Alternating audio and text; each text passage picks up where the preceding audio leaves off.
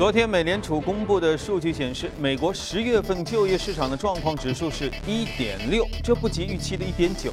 九月的 LMCI 指是数值呢，从零修正为一点三，这表明十月份劳动力市场比九月份有进一步的改善。近几个月这个指数都在逐渐的好转，这表明劳动力市场再度回暖了。这和十月美国的非农数据传递的信号都是一致的。那劳动力市场表现强劲，市场对美联储十二月会议上加息的预期呢，又显著增加了。美国商品期货交易委员会近日公布的数据显示，对冲基金继续增加美元多头的仓位，美元多仓是升到了二百七十七亿美元，这是两周以前多仓的两倍还多。那么，如果未来欧央行和日本央行进一步的宽松，那么做多美元的情绪一定会进一步的升温的。大型的投资者继续看跌欧元和日元，并且减持了黄金、白银净多头的仓位，因为黄白这个最近都在跌。再来看一下隔夜的外媒都关注些啥吧。路透社是援引了四名欧央行管委会成员的话说，欧洲央行内部正在就十二月的会议下调存款利率达成共识，并且部分委员认为降息幅度应该大于市场预期的十个基点。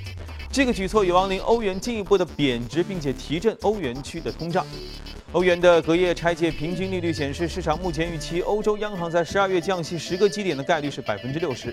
欧元对美元的消息走低之后呢，在十月的议息会议上，欧洲央行行长德拉吉已经暗示了进一步要降息的可能性。CNBC 则是在关注伦敦的房价。房地产咨询公司周一发布的数据显示，伦敦房价正在以平均每小时五英镑的速度在上涨，这应该是很快吧？都以小时计。英国土地登记的数据显示，伦敦九月的房价比去年同期是上涨了百分之九点六，达到了五十万英镑。房价这么迅速上涨，让很多分析师怀疑是否正在形成资产泡沫。石油输出国组织欧佩克的不满情绪在周一公开爆发了。阿曼石油部长说，目前的石油生产水平是不负责任的，并且批评欧佩克是造成低油价的罪魁祸首。而阿曼呢，是阿拉伯半岛当中最大的地区性的产油国，但是并非欧佩克成员。此前，包括委内瑞拉、阿尔及利亚在内的不太富裕的欧佩国的成员呢，都在向欧佩克增加压力，要求他们干预减产或者是提高油价。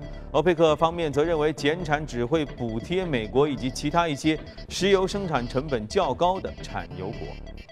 好了，浏览完宏观数据，我们来看一下隔夜美股收盘之后的表现。就像我们开头说到了，隔夜美股都是下跌，而且平均大概都跌了百分之一左右。那道琼斯指数下跌一百分之一，一万七千七百三十点四八；纳斯达克指数下跌了百分之一点零一，五零九五点三零；标准普尔指数下跌了零点九八，二零七八点五八。啊，这是美股的情况。那么细想一下哈，从上周到本周，除了美联储的事儿，好像也没有太多其他的事儿。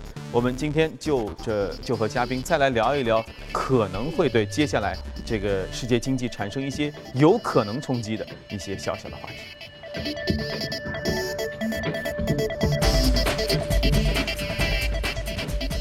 好，今天来到节目的是国泰基金的基金经理吴向军，向军你好，早上好。嗯，最近啊，确实好像话题就是特别大的话题都说过了，SDR 这事儿呢，上周已经暂时告一段落。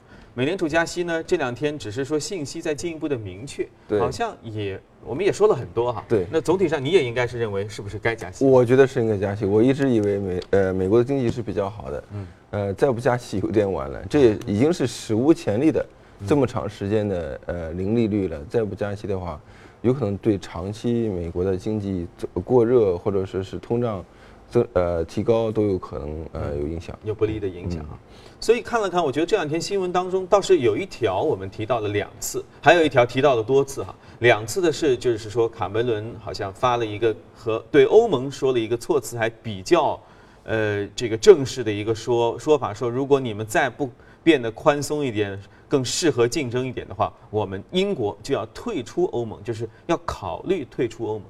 这个是不是一个小小的隐患？这个其实也不算是隐患，因为。呃，英英国一呃想脱离欧洲呃欧盟这个事情也是由来已久了。呃，这个原因主要也是整个欧盟也太大了，那么它的内部之间的经济的发展特别的不平衡，尤其是以希腊为首的这些欧债呃危机国呢，现在其实并没有真正的呃好转。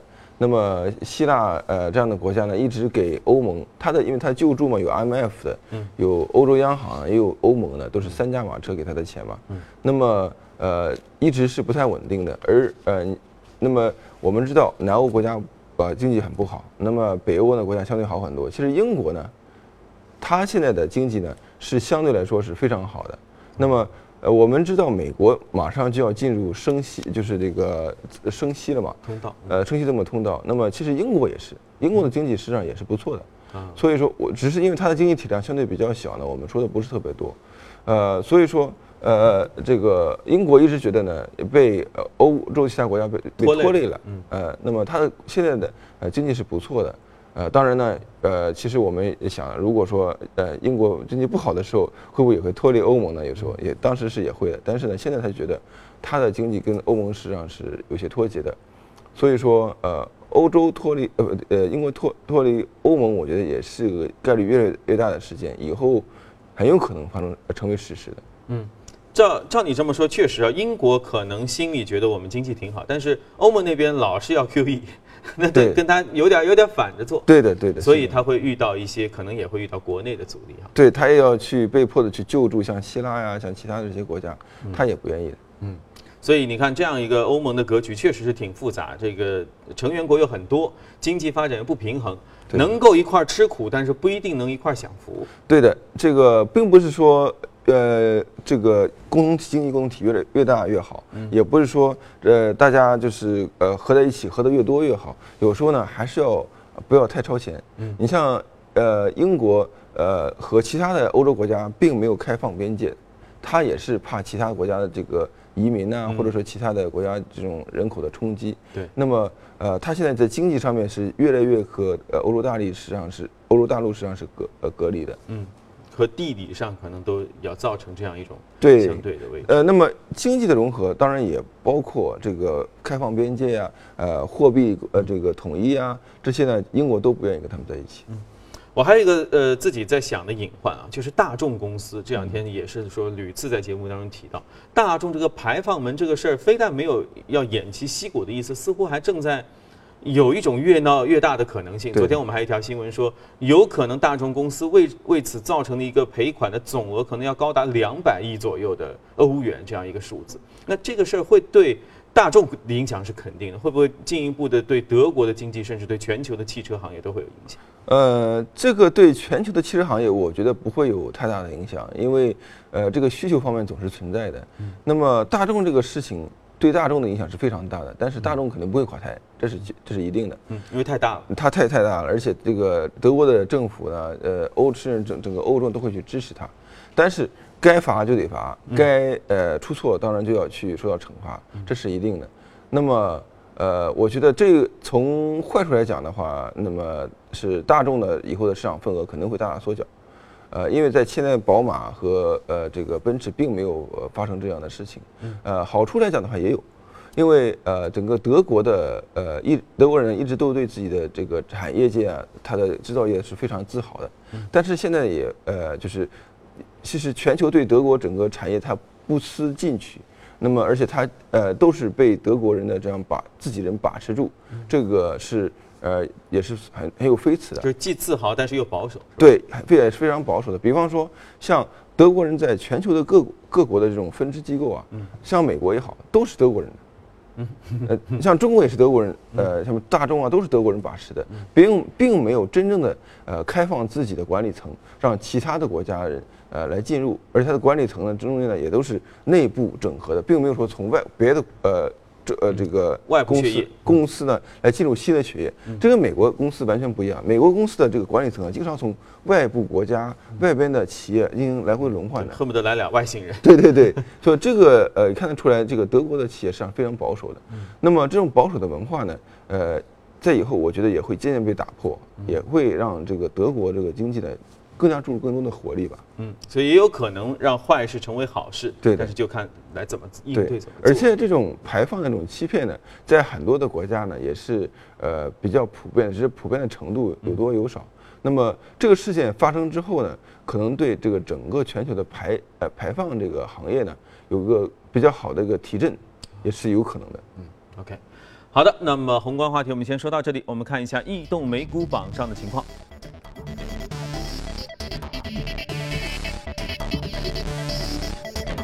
榜我们能看到，在行业涨，就是啊，行业医疗器械、医疗器械、生物技术、木材和汽车配件，这是个股的涨幅的榜单。好，今天我们要说一个，好像这个木材企业，我们在节目当中也没提起过。嗯，呃，其实呃，木材呢有两种用处，一种是建材，一种是造纸。嗯，啊，中国为什么这方面比较少呢？就是说，因为中国的森林资源比较少。呃，森林资源比较对，森林资源、木材资源都比较少。呃，以前是砍树的，现在基本上不怎么砍树了，都是进口了。我们再砍就没了，再砍就没了。本来这个覆盖呃这个森林覆盖率就比较低嘛。那么，但是美国呢，其实森林覆盖率是比较高的，它的木材也是自给自足的，而且少有呃经常有有一点的出口的。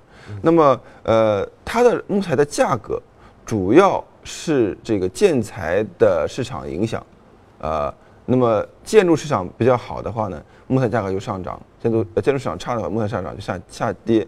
那么呃，Plum Creek 是全美比较大的。呃，林地所有者，那也是木材生产商，就是他们拥有那一个山头一个山头对对对对，就就像这个《熊出没》一样的这种 光头强，对光头强的这种这种产业。那么昨天呢，它是被呃美国最大的林业公司叫做 Warehouse 呃汇好公司，也是在中国有的，呃被收购，以八十一亿美元之呃这么大的一个呃量被收购。那么收购以后呢，它就是呃全美最大的林地呃拥有者。嗯，呃，辉考公司在国内也有，它是比较大的纸业公司，就中国很多高端纸，像瓦楞纸、呃，包装纸，呃，这个都是都有的。那么，呃，这个行业呢，是在在国内其实呃前几年是比较兴盛的，因为呃前几年中国出口比较多，呃，最近几年呢，呃，因为中国的这个呃产业这个也发展的比较呃比较饱和，那么价格竞争也比较多，所以说我们说的也比较少。那么，但是以前像包括九龙纸业啊，包括其他的这些还是比较大的。嗯。呃，那么这个，但是呢，呃，在国内上市的比较少，国外上市比较多。嗯。呃，说起来，美国人喜欢木头，这个是可以想象的，因为他们大量的屋子，尤其是那些老漂亮的小别墅，很多都是用木头建的。对。啊，不像我们很多都是砖瓦啊，这个这个砖砖的结构哈。对。所以这个是就是，所以他们对木材的需求本身就特别大。对。那。在中国的话，木材的需求恐怕就像你说，一个是造纸，另外可能也就是家具。对家具。随着房地产的发展，大伙儿总会对需要一些，他不可能要一水泥家具吧？对对的。那么中国的这个木材现在基本也都是进口的。嗯。呃呃，主要是以北欧、俄罗斯这些国家进口为多，加拿大也有一些。嗯。那么呃，南边呢有一些主要呃，南方的木材呢就是特殊的木材，但是大量的红木什么的。呃，对，大量的木材呢还都是从呃北欧。呃，加拿大、俄俄罗斯这些地方来啊，所以我说我去逛这个家具店哈，老师说这块木头呢是北欧来，就加拿大来的什么枫木，这块呢是美国来的，那块嘛是又是哪里来的？对，其实也没什么了不起，因为反正我们都是进口的嘛。对对，中国现在是确实不产了啊。好吧，明白了这一点之后，大家注意去还还价，好吧？OK，我们先聊到这里。好嘞，这里是正在直播的从华尔街到陆家嘴，我们来看一下一组最新的全球公司的资讯。华尔街奖金可能出现四年来首次的下降。薪酬公司周一发布的分析结果显示，由于今年金融市场动荡影响，华尔街银行业的奖金预计会下滑，最高可能达到百分之十。报告说，今年将会是一个转折点，整个行业的不确定性的情绪预计会持续到二零一六年。许多公司将再度采取措施来收缩员工的队伍，以帮助提高回报。大众公司啊，又来了。周一宣布，作为一个慈善的姿态，将向美国四十八点二万辆安装作弊软件的二点零排量的柴油车的车主呢，赠送五百美元的预付卡，啊，送五百美元交通卡吧，差不多，价值五百美元的经销商的积分啊，这两样，以及三年免费路边援助的计划。这个计划使得大众总计耗费将会有五亿美元。这该公司呢此前承认，全球范围内有一千一百万辆汽车都安装了作弊装置。会议周一把大众汽车的信誉评级连降两级，从 A 下调到了三个 B。全球首款喷气式 3D 打印的无人机啊，周一亮相了迪拜航展，时速可以达到一百五十英里，约二百四十一公里左右。百分之八十的部件都是 3D 打印的，共重只有十五公斤重啊，那很轻啊！翼展达到三米，号称是目前全球体积最大、速度最快也是最复杂的 3D 打印的无人机。开发这款无人机的公司表示，3D 打印技术可以使飞机的设计和生产时间都要减少百分之五十以上啊，太好玩了！看过了全球公司动态，回来和嘉宾一起聊一聊值得关注的美股，看一下美股放大镜。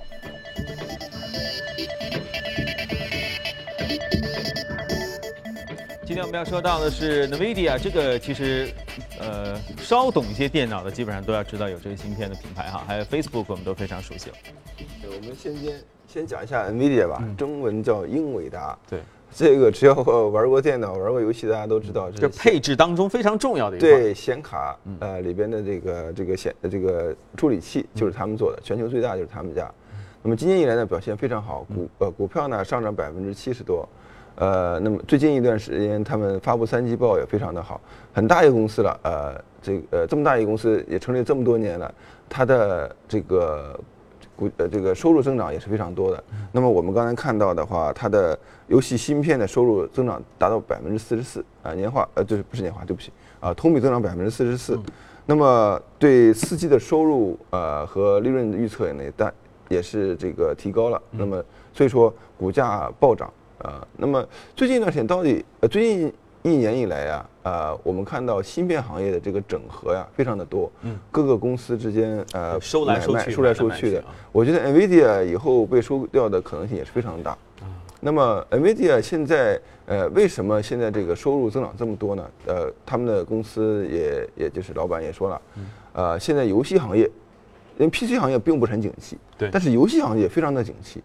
哦。那么，而且游戏行业里边，大家都对这个，因为其他的部件都很便宜了嘛，嗯，都对这个游戏图像方面的要求越来越高了。对，呃，那最近一段时间出现了一个什么新的东西呢？就是叫做虚拟现实游戏机。啊，这个东西到游戏机里了。哎呦，这个东西，而且是呃，这个全球呃，就是在这个游戏芯片方面的这个呃增长非常非常的快，就是叫虚拟现实。那么虚拟现实干嘛呢？就是你戴个口头盔。就仿佛身临其境，仿佛身临其境，用头盔打呃打游戏，就不用电什么电脑屏幕啊，什么都不用，用个头盔，然后你头一动，那你的那个视角。视角就变化，然后头的变化就跟你那个真正的是，你比方说这很好玩是什么？就是玩呃做枪战，嗯，或者什么其他的游戏，以前都是拿鼠标什么，以前现在不用了，你头一动它就跟你动，嗯，就好像你身临其境一样，哇啊，就是这叫虚拟现实，这部分的增长是非常非常快的。这部分增长从什么什么人开始的呢？是 Facebook，就是我们今天讲的第二个公司 Facebook。前一段时间收购了一家公司呢，就专门做这个头盔的。那么这个头盔的好处真的是非常非常多，不光打游戏了，以后很有可能有些人呢说它是一种革命，甚至会呃这个到这个取代电脑，这是取代电视机。嗯。那么它这个，因为它这或者是取代电影都有可能的，就是你就是这个。电影院我们现在看多很多三 D 的嘛，是还是一个到屏幕上面一个二维做出一个三维的东西。对，它现在如果说完全用这个头盔来做的话，一下子可以做一个三 D 出来，就不也不用戴眼镜啊，也不用看那个屏幕，什么都没有了。嗯，那这种变革现在是大家是非常看好一个非常震撼的一个变革。拿那个看《侏罗纪公园》，那不得吓死？是啊，就是这样子。所以以后很有可能我们客厅里没有没有电视，也没有电脑，也不用有一什么，就要就只用一个头盔就可能。那以后也就是说，大家在收看我们节目的时候，相当于他就坐这儿，对不对？他只是还不能聊天嘛。对对。以后说不定还能聊天。对，在甚至跟你握握手啊什么的。那就完了。这是有可能的，而且逐渐成为现实啊。呃，不光是我们说 Facebook 在做这个事情，很多其他的像三星啊，像 HTC，很多公司都在做这个，一下子成为一个很热的热点。嗯。